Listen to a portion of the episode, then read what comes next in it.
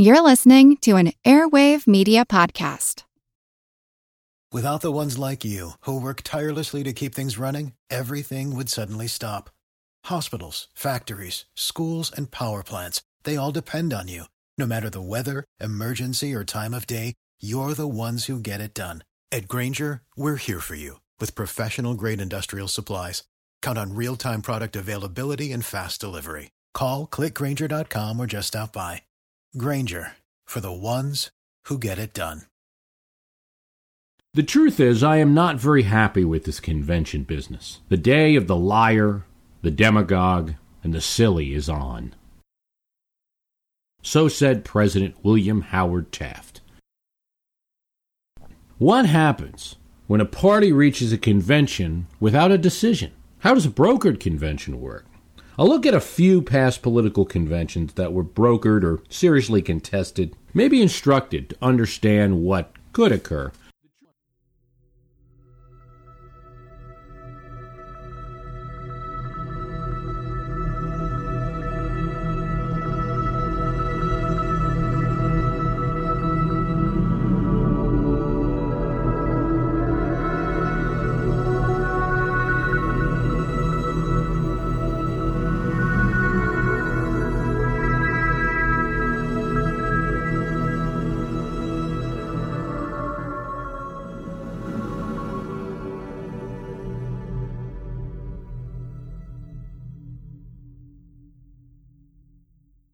You couldn't find a better example of a party that botched its chances for getting the White House than the 1924 Democratic Convention.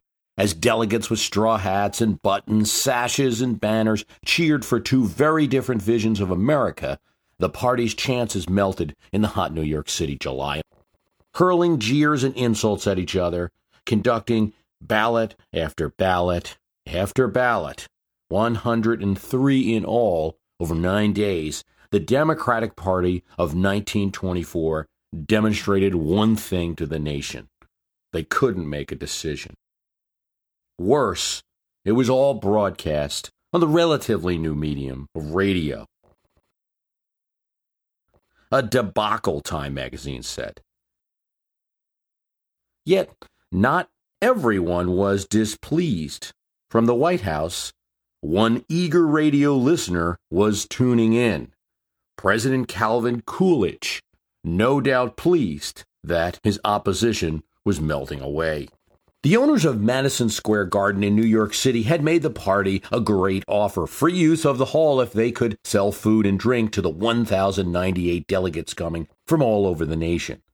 The garden then as now held prize fights and very often the circus.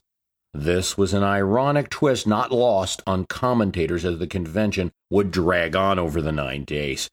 It's not the same garden building where the New York Knickerbockers play. It's the old building off Madison Avenue in the 20s, which is now a life insurance building. History can be like a Matlock episode. We know how it's going to end, but the fun is how we get there. So far, at least those who know the story of the Nine days of exhausted, thirsty, hungover delegates duking it out. It's worthwhile to consider that this didn't start out so bad for the Democrats in 24. Calvin Coolidge was a new president, having taken over after Warren Harding's death. He was respected, but not popular the way that he would be in term two. He'd just been renominated in Cleveland, and that was only the second time in American history that a party had nominated a president who assumed the presidency after the president's death. That convention had the appearance of a fat cat club, and despite efforts from progressive Republicans, the party failed to condemn the secret, hateful, anti Catholic, anti immigrant organization that had resurged in the 1920s the Klan. Its hatred aimed principally at blacks, but also becoming more of a nativist club, which included members both Republican and Democrat, including some U.S. senators and congressmen. Now, the Republican Party of the two was expected to condemn this organization, but they failed to have the votes at their convention. Not only that, the Democratic Party had at least a nominal frontrunner, William Gibbs McAdoo, And the party had a powerful weapon going into this election the Teapot Dome scandal. It's complex, but it comes down to this. For a bribe, a member of the Harding cabinet sold oil reserves of the Navy to a businessman who drained the U.S. government of these oil reserves. During the Harding administration, the Interior Secretary Albert Fall had, after taking a bribe from oilman Ed Doheny and Henry Sinclair, allowed Sinclair and Doheny to take advantage of government leases, which were adjacent to the Navy's oil reserves in Teapot Dome, Wyoming, and also in California.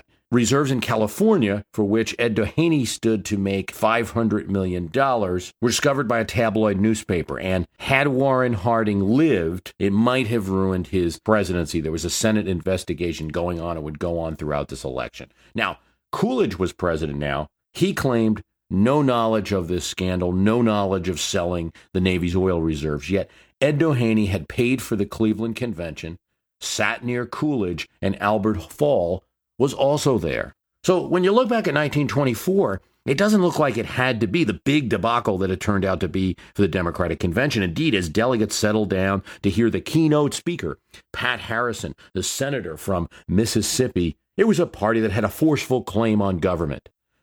Senator Thomas Walsh of Montana was leading the Senate investigation. It was a bipartisan investigation, Republican progressives and Democrats together investigating the matter. He had a great reputation, was beyond reproach. Several times they offered to make him the presidential candidate or the vice presidential candidate. He wasn't interested. Convention Chair Walsh gavels the body to order. The delegates quiet as Pat Harrison speaks. 48 years ago in St. Louis, our party met. There was corruption in our government. And there is a Saturnalia of corruption now. Harrison was drawing a line between Grover Cleveland's presidency and the 19th century Democratic Party and their contribution to civil service reform. Mr. Chairman, as your investigation has demonstrated, Oil has become the open sesame of power and granted admission to the robber's cave. We can hear the sweet, reasonable voice of Old Hickory from the Blue Ridge Mountains or Monticello or St. Albans, where a beloved Woodrow Wilson lies, urging us to act. Delegates led by the Mississippi delegation cheered. High ground was claimed Oil was the issue, and Harrison made no secret and didn't neglect to mention that Doheny had used his oil money to back the Republicans in the recent Cleveland convention. When the next day the first ballot was cast, it seemed like McAdoo's to win. He had 431 delegates. There was 1,098 delegates. You needed two thirds. The governor of New York, Al Smith, had just over 200. Nobody else had anything close. Convention watchers knew it was common to hold back some support by the frontrunner in order to show off in future ballots and scare away the rest of the opponents. McAdoo probably had more than this 431. He had a tie to the previous president. He had federal government experience. He had overseen the creation of the Federal Reserve System and was on many of the war boards during World War I. He had the support of Southerners and Westerners in the Democratic Party, and he had something else money a lot of it, that he had earned as a corporate lawyer. Yet it is how McAdoo got that support and how he got that money that would lead to his problems. Earlier in the year, he had admitted, when Ed Doheny had asserted, that he was his attorney for a time. The Democratic nominee, now the lawyer for the oilmen who took the oil from Teapot Dome? Little problem there. And there was another issue. McAdoo had not sought, but he had refused to condemn support from delegates tied to the Ku Klux Klan because most of the states supporting him had a healthy Klan presence. As McAdoo arrived in New York to his room in the Vanderbilt Hotel like a conquering Caesar, his train parade had already been from Chicago to D.C. to Baltimore with little stops along the way the front runner arriving, papers in New York were blaring headlines about McAdoo's Klan connections. What was going on here? A party with a stellar issue handed to them, a party who had owned the government for most of the teens, now had no one to run perhaps a weak field election. 1924, a term borrowed from horse races, of course. We always look at politics as horse races, probably wrongly. It means a field of no good horses, a party and factions with no authority figures. In 1924, Woodrow Wilson was no longer alive and he was the last Democratic president. VP Thomas Marshall was not active, was giving up on politics, and vice presidents were not thought much of in that time anyway. William Jennings Bryan, the former keymaker of the Democratic Party, had now lost three times. That left a lot of little guys.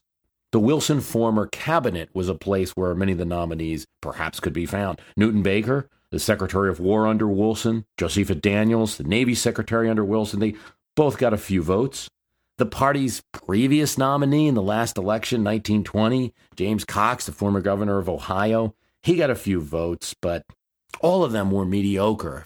That left the leaders of the two factions, urban and rural, the highest ranking member of Wilson's former cabinet, and the governor of the largest state controlled by Democrats, to duke it out. McAdoo's name was put in nomination, and cheers erupted. This is one of those old style conventions, not unlike the circus Madison Square Garden would host. Cornets blared, an opera singer was carried by members of the California delegation and led the demonstration for McAdoo, which lasted 55 minutes. Perhaps, as happened in many conventions, this would trigger a steamroller effect, and it would all be over. Then the state of Connecticut was called. Connecticut yields to the great state of New York. Here is where, perhaps to our ears, the most significant event of this convention occurred, at least for us looking back at it today. Franklin Roosevelt was wheeled to the convention area, but he could only walk to the podium.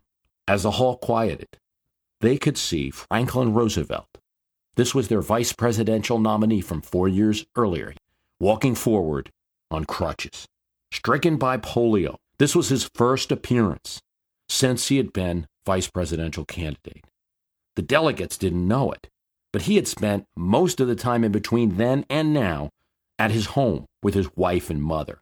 When Al Smith called on Roosevelt and asked him to put his name in nomination, it was Eleanor Roosevelt's wife, that convinced him to do it. With no use of his legs. He was kind of new to this, but he had to use his upper body strength, which was formidable, to propel him forward. This was a moment in time, if there ever was one. If Roosevelt slipped, if he fell, he would have been a laughing stock, not fit for politics anymore. History might have been very different. But he didn't trip, and he wasn't a laughing stock. Though Time magazine referenced his arrival by wheelchair and the crutches, they reported that he showed no signs of his recent sickness and had all the vigor of his youth. He called Smith the happy warrior and placed his name in nomination. Well, you have to remember, this is Governor Al Smith's home city. It's not the first time in American history a presidential candidate has taken advantage of that fact. He packed the hall with New Yorkers, not on the delegate floor, they're not allowed there, but up in the balconies and everywhere else around Madison Square Garden. New York City police were controlling who went in and who went out. And when Al Smith's name was placed in nomination, there was yelling, there was howling. It lasted 73 minutes. And then the crowd quieted, and then 10 minutes more. It was a radical approach. It was an appeal to the urban folk, to the Catholics. Could the Democratic Party, a party that had some Klan supporters, including in this very convention hall, be the first party to nominate a Catholic to the White House? It had done radical things before in 1896. It nominated William Jennings Bryan, a surprise. William Jennings Bryan was in the convention hall during this nomination contest. Could a Democratic Party convention surprise the country once again? The answer, perhaps, was given in the nomination of Senator Oscar Underwood of Alabama, an opponent of the Klan and a supporter of Wilson's League of Nations. When a delegate of Alabama attacked secret societies, there were murmurs in the crowd. When he attacked religious bigotry, there was a few hisses in the crowd. But when he mentioned the Klan by name, there were shouts from the pro Klan delegates. In response, the New York and Alabama delegations led an anti Klan march through the hall. This was important because the McAdoo supporters revealed their position. They didn't move. Get up, you Kleagles, the Smith men shouted. That was a derogatory name for Klansmen. A fistfight broke out when the anti Klan ralliers tried to steal the Missouri and Colorado banners. The chaos all was broadcasted on radio. Without the ones like you, who work tirelessly to keep things running, everything would suddenly stop. Hospitals, factories, schools, and power plants, they all depend on you. No matter the weather, emergency, or time of day, you're the ones who get it done. At Grainger, we're here for you with professional grade industrial supplies. Count on real time product availability and fast delivery. Call clickgrainger.com or just stop by. Grainger for the ones who get it done. Order was eventually restored, though the convention chair's gavel broke as it would several times during the convention. Despite all this, if McAdoo had just gained momentum in the early balloting, might have won the thing anyway. Instead, the next few days became a fight over religious tolerance, a plank in the platform, and a plank condemning the Klan. Anti Klan congressmen and delegations spoke out against the organization as New Yorkers in the balconies cheered on.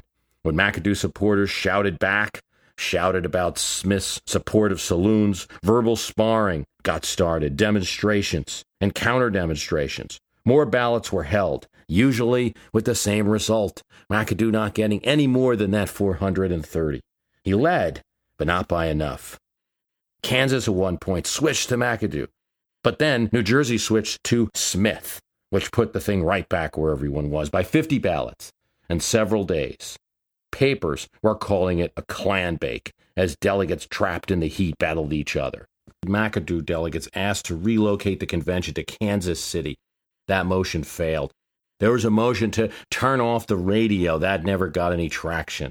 Probably would have been a good idea. But a motion to condemn the Klan which had failed in the Republican Party, now also failed in the Democratic convention.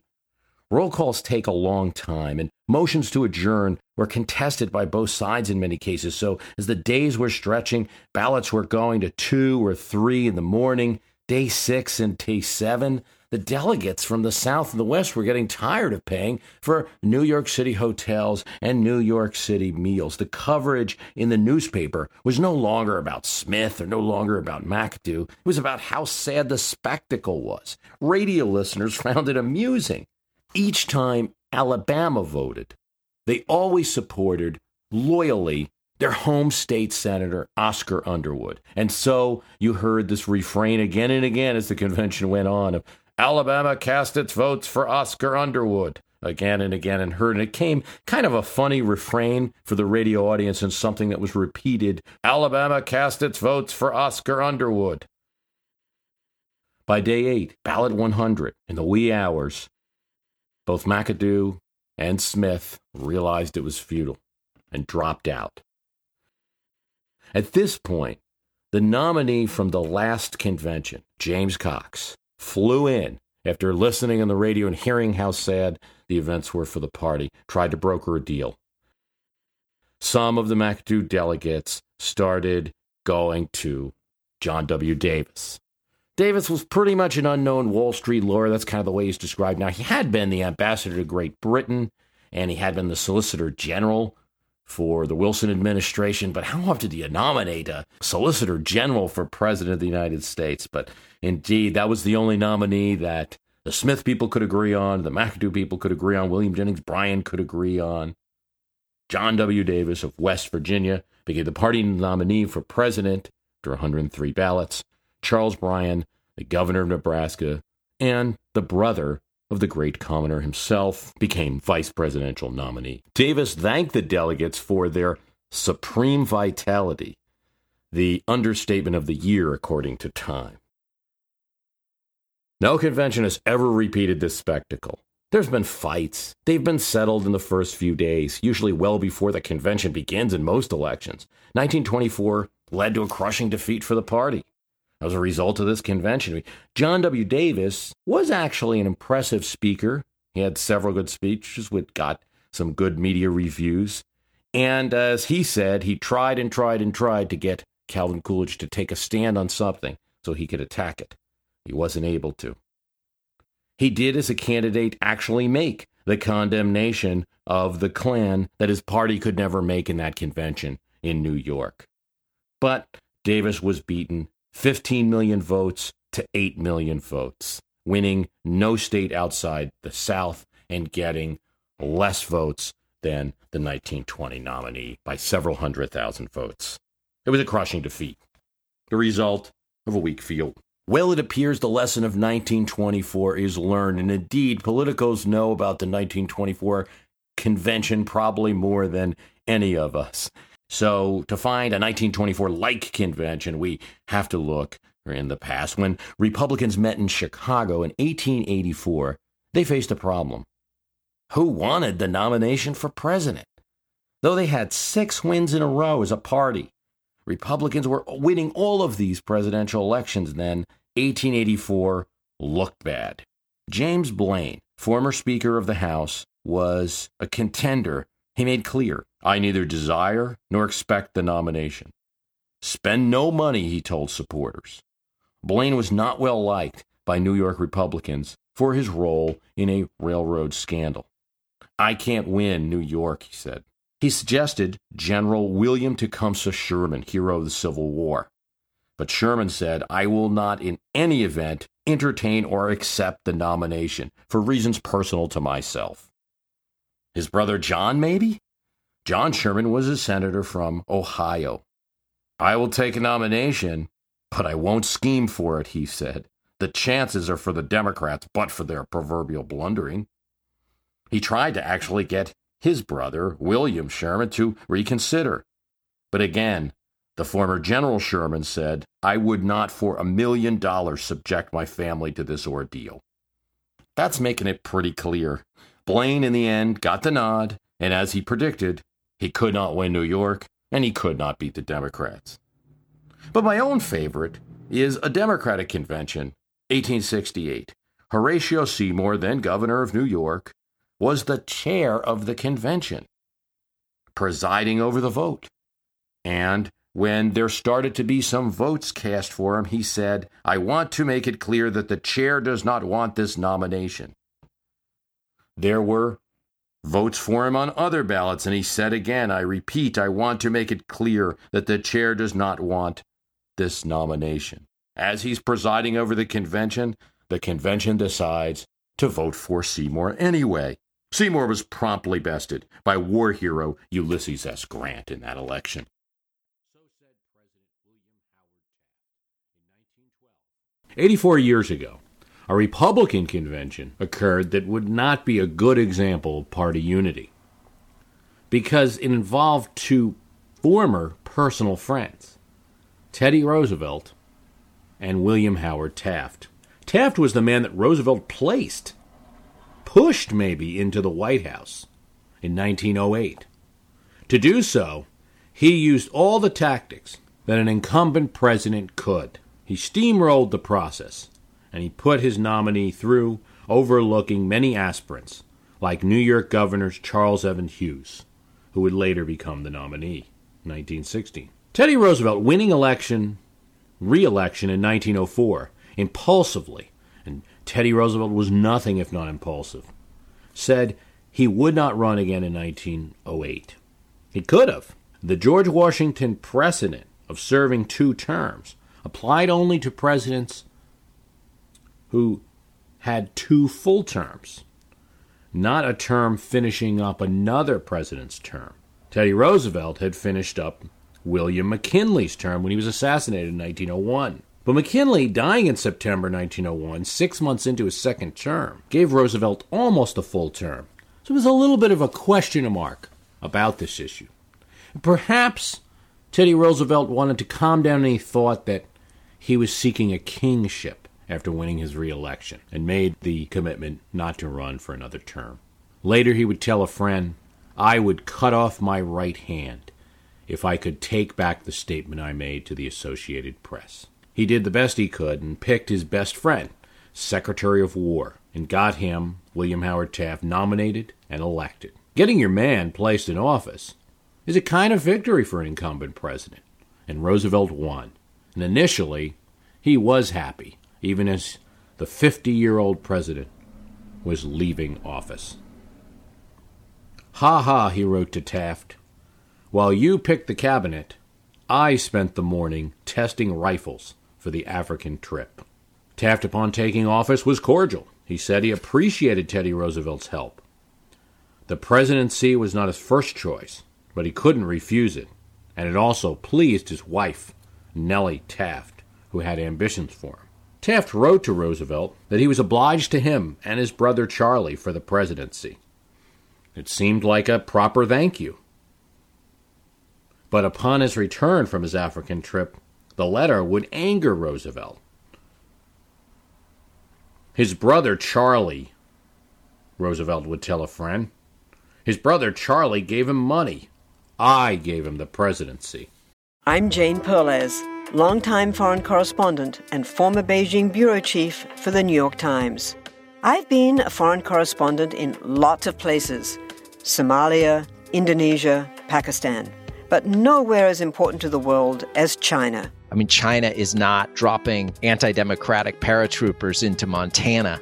But of course, we did see things like the weather balloon slash spy balloon riveting the whole country for a week.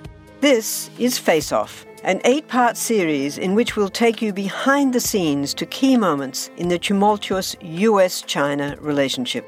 We'll speak with a diplomat, a spy, a tech reporter, a US admiral, even Yo Yo Ma. Plus, my pal and noted China historian Rana Mitter joins the conversation.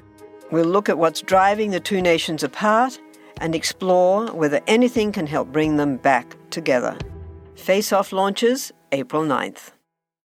Still, Roosevelt denied any desire to challenge the now incumbent President Taft a grueling battle over tariffs, the loss of the Republican House in the midterms of 1910, and the lawsuit that the Taft administration began against U.S. Steel, which Roosevelt felt was an attack on a merger that he was involved with, a deal that his administration had made. He took it personally, and Roosevelt decided to enter the race. Taft, he said, was a tool of the bosses my hat is in the ring, he told a reporter. Taft, who didn't even enjoy the office he had, had a renewed desire for it, now that it was being challenged by his old friend. His wife Nellie had told him, You can beat him for the nomination. He'll defeat you in the election, but still, you should get the nomination. Taft responded to the attacks in a very personal way. A good friend has made statements, and I must respond, he said adding in a very unfortunate quote Even a rat in a corner will fight. Comparing a sitting incumbent president and oneself to a cornered rat was not the high point of Taft's political career, and not the high point of presidential oratory. Roosevelt had enormous popularity, many friends, having participated in conventions in 1900, 1904, 1908. His managers sought to persuade delegates vote for us. It's obvious that Roosevelt and not Taft is going to win the election. So if you want patronage, we, and not the incumbent president, the soon to be former president, are the ones to go to. Roosevelt had friends in western states and in New York. So the battle for delegates went south. Southern states voted Democrat nearly every year since the Reconstruction. There was no hope that the South would vote for a Republican in 1912. But in the Republican nomination contest, they were very much at stake. Federal jobs were handed out by the president. Those Republicans who operated in the South did so for federal patronage and paid back their presidents not in the general election, but in, the nomination contest at the convention. Taft's political operatives, many were part of the machine that Roosevelt had built in 1904 and 1908, acted quickly against Roosevelt, firing all federal office holders who refused to produce a delegation for Taft or who they suspected would support Roosevelt. In Texas, they fired the Republican state chair, a man who had controlled 5,000 jobs. In many southern states, you had Roosevelt and Taft delegations, both claiming to be the legitimate delegation going to the Republican convention. In 1908, when President Roosevelt was pushing through his choice Taft, he had the chance to change these rules, to have delegates chosen by the amount of Republican votes they delivered in the general election. By that standard, the South would have made little contribution to this Republican convention as they normally voted Democrat. And the Republican northern states, where Roosevelt had a lot of support, would have the most influence. But alas, these reforms never passed. Roosevelt responded by pushing primaries in states where he had friends in legislatures, and new primaries were started in 1912, a trend that obviously continues even today. So, as delegates for both the conservative Republicans and the Rough Riders supporting Roosevelt descended on Chicago, Roosevelt looked sort of strong. In 13 primaries, he won a million and one votes to Taft's 760,000. He had popular support on his side. But the Taft people showed no sign of budging, and things got nasty. Taft called Roosevelt a demagogue. His people said that Roosevelt wanted to be king for life. Roosevelt called Taft a fathead, and further proof that no one in history insulted like Teddy Roosevelt called him a puzzle wit. Taft had 1,078 delegates by the estimation of the Associated Press going into the convention. Not enough for nomination, but a good amount. Roosevelt had 411 pledged to him, and there were 254 contested delegates. And then there were numerous candidates supporting home home state favorites and unpledged delegates, and these were the ones that both campaigns went after.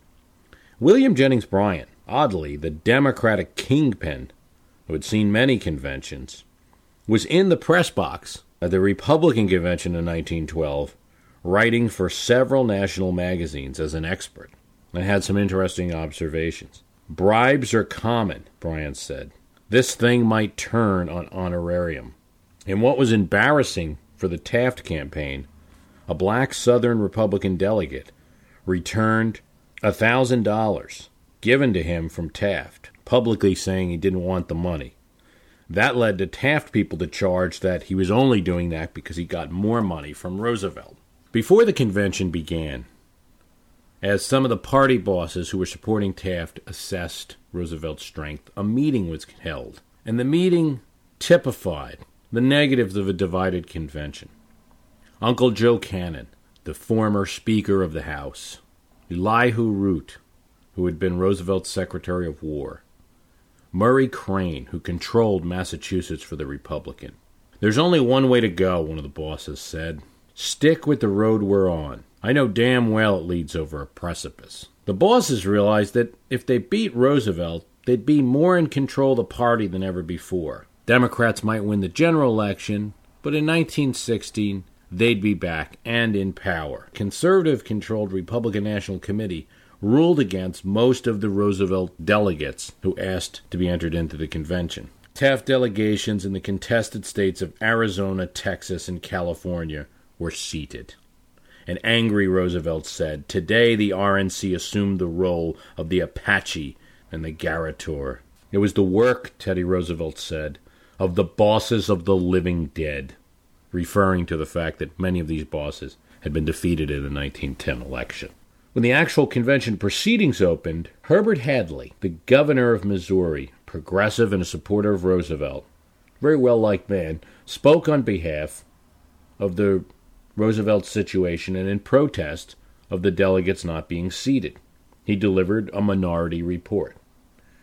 As he spoke, 600 policemen guarded the stage. There was also strict attendance rules. Delegates could only come in. Once they left, they were not allowed back. The band played Dixie and the Star Spangled Banner. There were shouts and calls for Roosevelt, spontaneous demonstrations. some shouts for Taft, though not as loud. This convention was not on television and not on radio, though listening on a telephone line to the White House, President Taft could hear the proceedings. The first battle of the convention was for who would be the temporary chair. Roosevelt had a plan that he would go with an ally of Robert La Follette of Wisconsin. Robert La Follette was a progressive, as Roosevelt had the mantle that Roosevelt had taken as president. But La Follette didn't like Roosevelt and had no interest in helping him out. Roosevelt figured by picking an ally of La Follette's, he could win this convention battle. Roosevelt would control the chair, and the chair has power to recognize who gets to talk, who gets heard, when the meeting ends, and to rule on points of order. Very powerful position in a con- contested convention. But in doing so, in choosing a La Follette ally, Roosevelt had one problem. He did not ask La Follette. La Follette had no love for Roosevelt.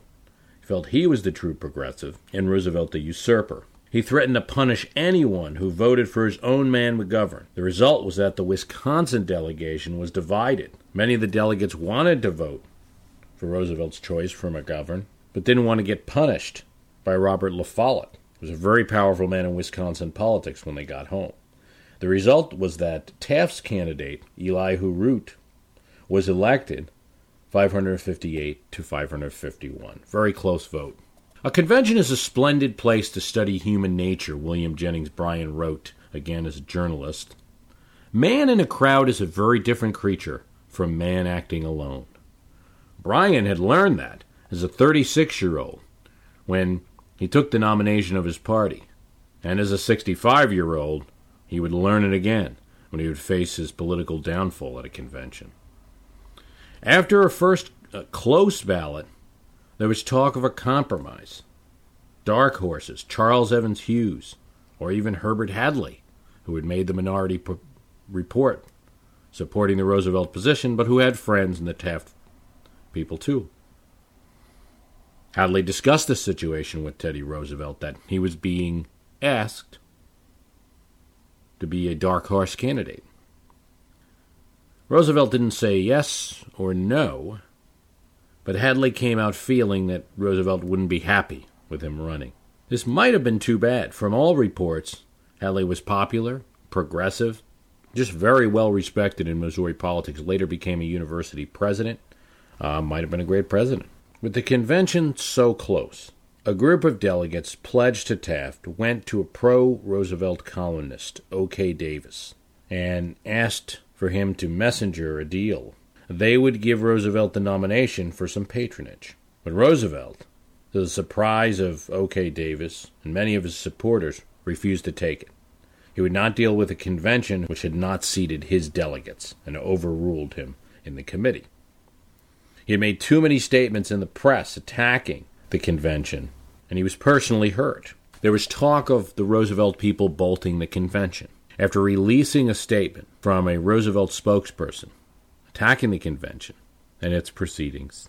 It was decided that the Roosevelt people would stay and sit quietly in protest of the convention. But many Roosevelt delegates left, and so Taft was able to secure the nomination. Later, many of the delegates in that convention who supported Roosevelt went to the Orchestra Hall in Chicago, met there, decided to form a progressive party which would contest the election and cost Taft and the Republican Party the presidency. You wouldn't think that the candidate that emerged from this Democratic convention of the past would ever have been a great president, not by the way that he was received by the newspapers and other delegates. A slippery opportunist, one newspaper said about the party's nominee. A kangaroo ticket, a Democratic delegate said. God's greatest gift for the Republican Party, a GOP politician said. A shifter and an intellectual dodger, said another paper. Still another paper simply said the nomination was bought. It might be a surprise to learn that Franklin Roosevelt was the candidate that those newspapers and delegates were speaking of as he emerged from an eventful Democratic convention of 1932. Roosevelt, who was the cousin of the former president, and who was the vice presidential candidate in 1920, who was struck with polio and engaged in a struggle with that disease through most of the 20s as it paralyzed the lower part of his body, forcing him to build up his upper body strength and learn to walk with the help of braces. Dreadful as the disease was, it turned out that it might have been somewhat well timed for FDR's passion, which was politics. He kind of sat out most of the 1920s, which was a disastrous time for Democrats. And he went down to Warm Spring, Georgia, and built political connections in that state, a state whose delegation would be ironclad for him in 1932. As Franklin built up his strength and learned to walk, Governor Al Smith of New York encouraged him to give the keynote speech at the 1928 Democratic Convention. He then encouraged him to run for governor in 1928. Al Smith lost the presidential election.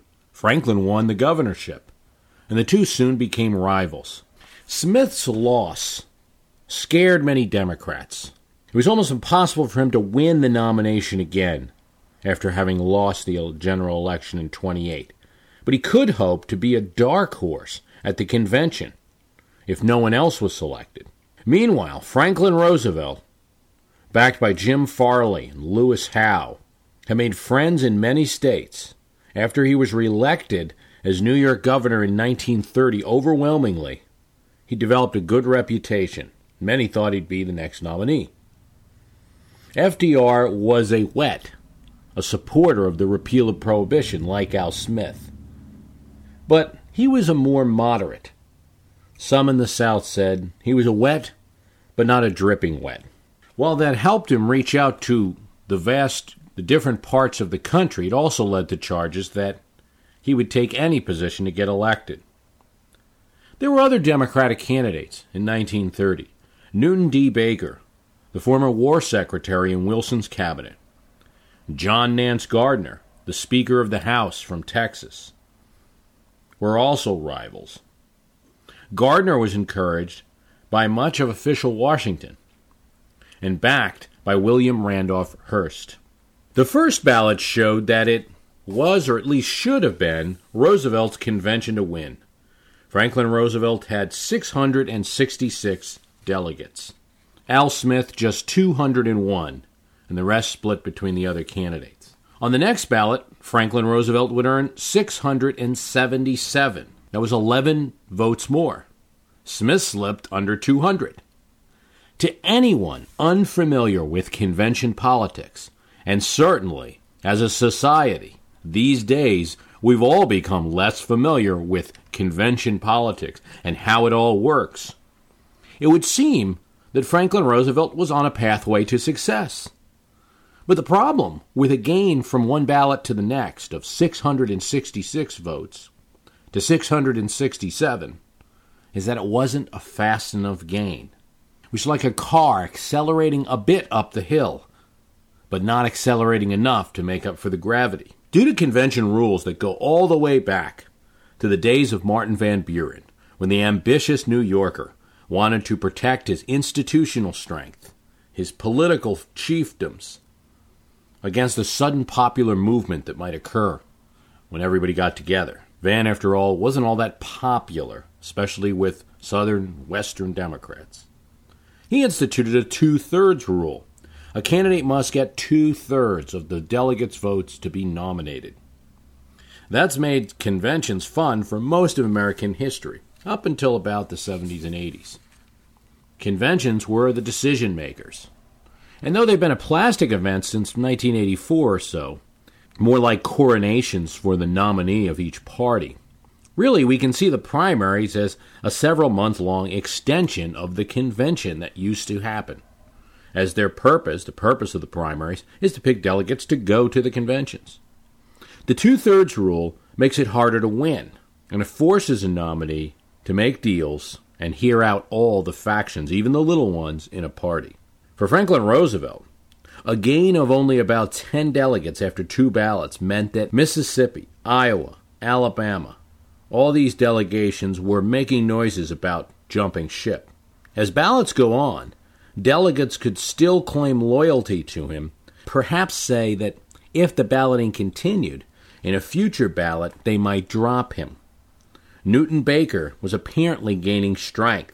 As the third ballot was conducted, Franklin Roosevelt gained only an anemic five delegates for a total of 682 votes. Jim Farley, one of his top lieutenants, was concerned. What saved the future great president was that Hearst, the paper magnate who was backing Gardner, didn't like Al Smith. Didn't like him at all, didn't like Tammany Hall, the New York machine that Smith came out of, and preferred, if he had to make a choice, Roosevelt to Smith. John Nance Gardner, the Speaker of the House, popular Texas politician, tired of challenging Franklin Roosevelt. In a gesture of party unity, not wanting to lose to Republicans because of a perceived disunity, Gardner said, Let's break this thing up. And his lieutenant, Sam Rayburn, who would later become Speaker of the House himself, released all of Gardner's delegates. They went to FDR, and on the fourth ballot, he was the nominee. In a historic gesture, Franklin Roosevelt flew to Chicago and appeared in the convention floor and accepted right then and there, a tradition which now is the norm today.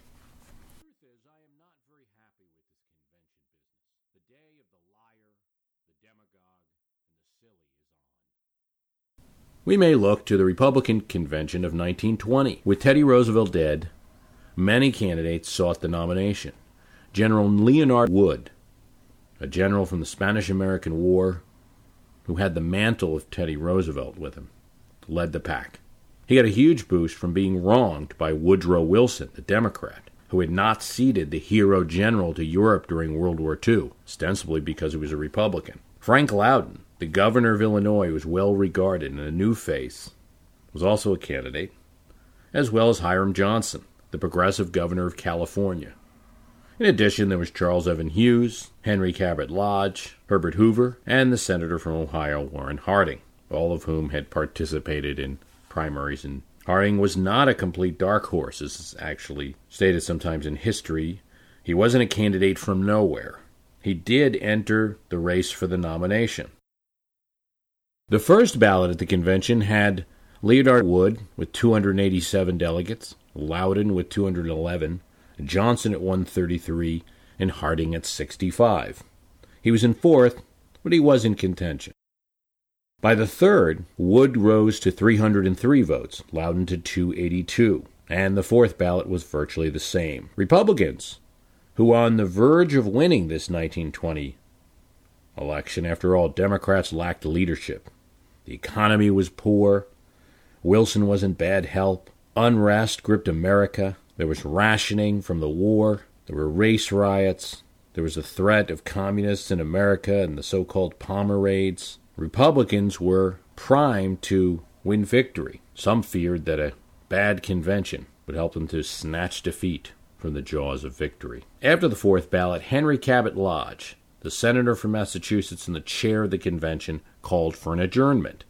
Yes or no, he asked. The sound of no's overwhelmingly was audible.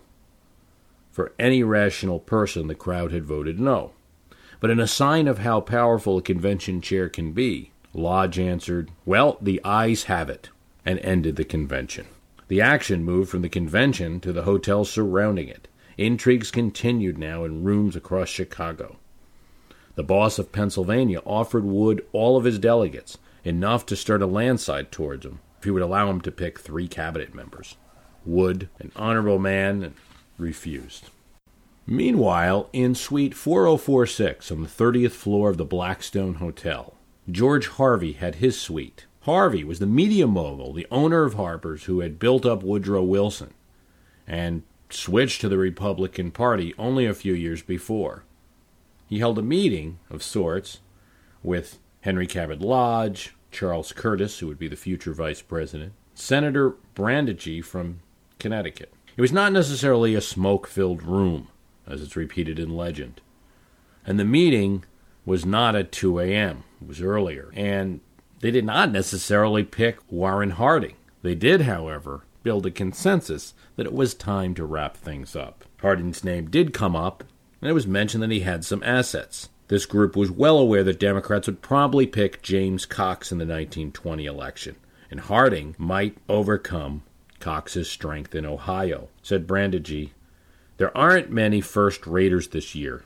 We've got a lot of second raters, and Harding is the best of the second raters. But the meeting didn't produce a victory for Harding. On the ninth ballot, Wood and Lowden battled it out. It was on the next ballot, the tenth ballot, where Harding prevailed. Harvey later spread the story of his smoke filled room at 2 a.m. to a friendly reporter to increase his image as a kingmaker. For his part, Harvey said, Harding was nominated because it was opposed by the least folks, and people wanted to go home. It was an endorsement that would sum up the president that Warren Harding would become.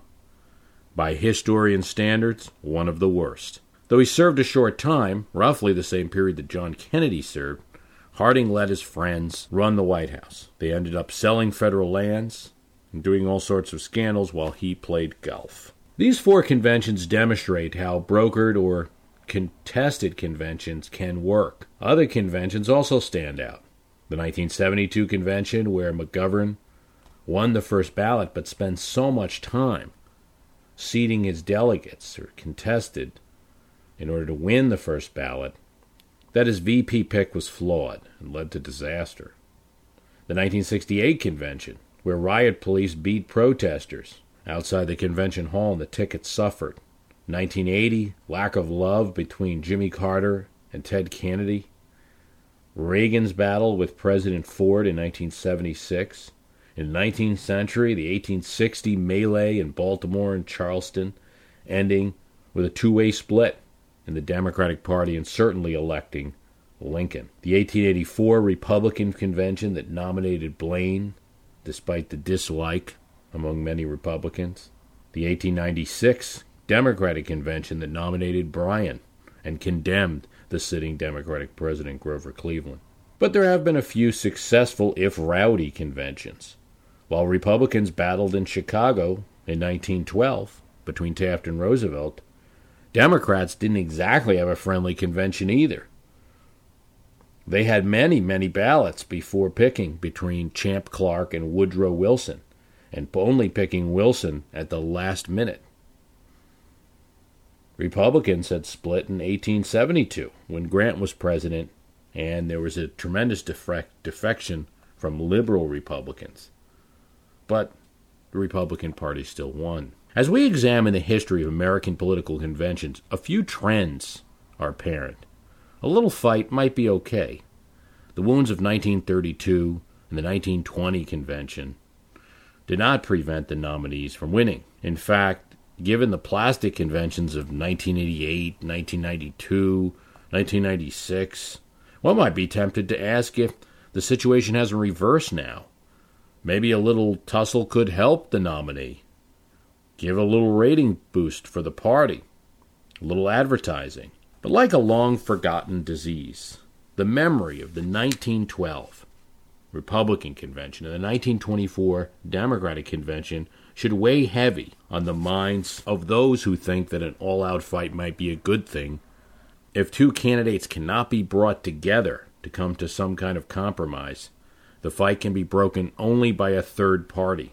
Who will be the John Nance Gardner the James Cox or the George Harvey that will, for the good of the party and for their own image as a kingmaker, perhaps, intervene. Failing a good Samaritan who can work out something between the two candidates, the only possibility is that both candidates will agree to give up and settle on a dark horse. Is not a great way to pick a candidate, and certainly not a president.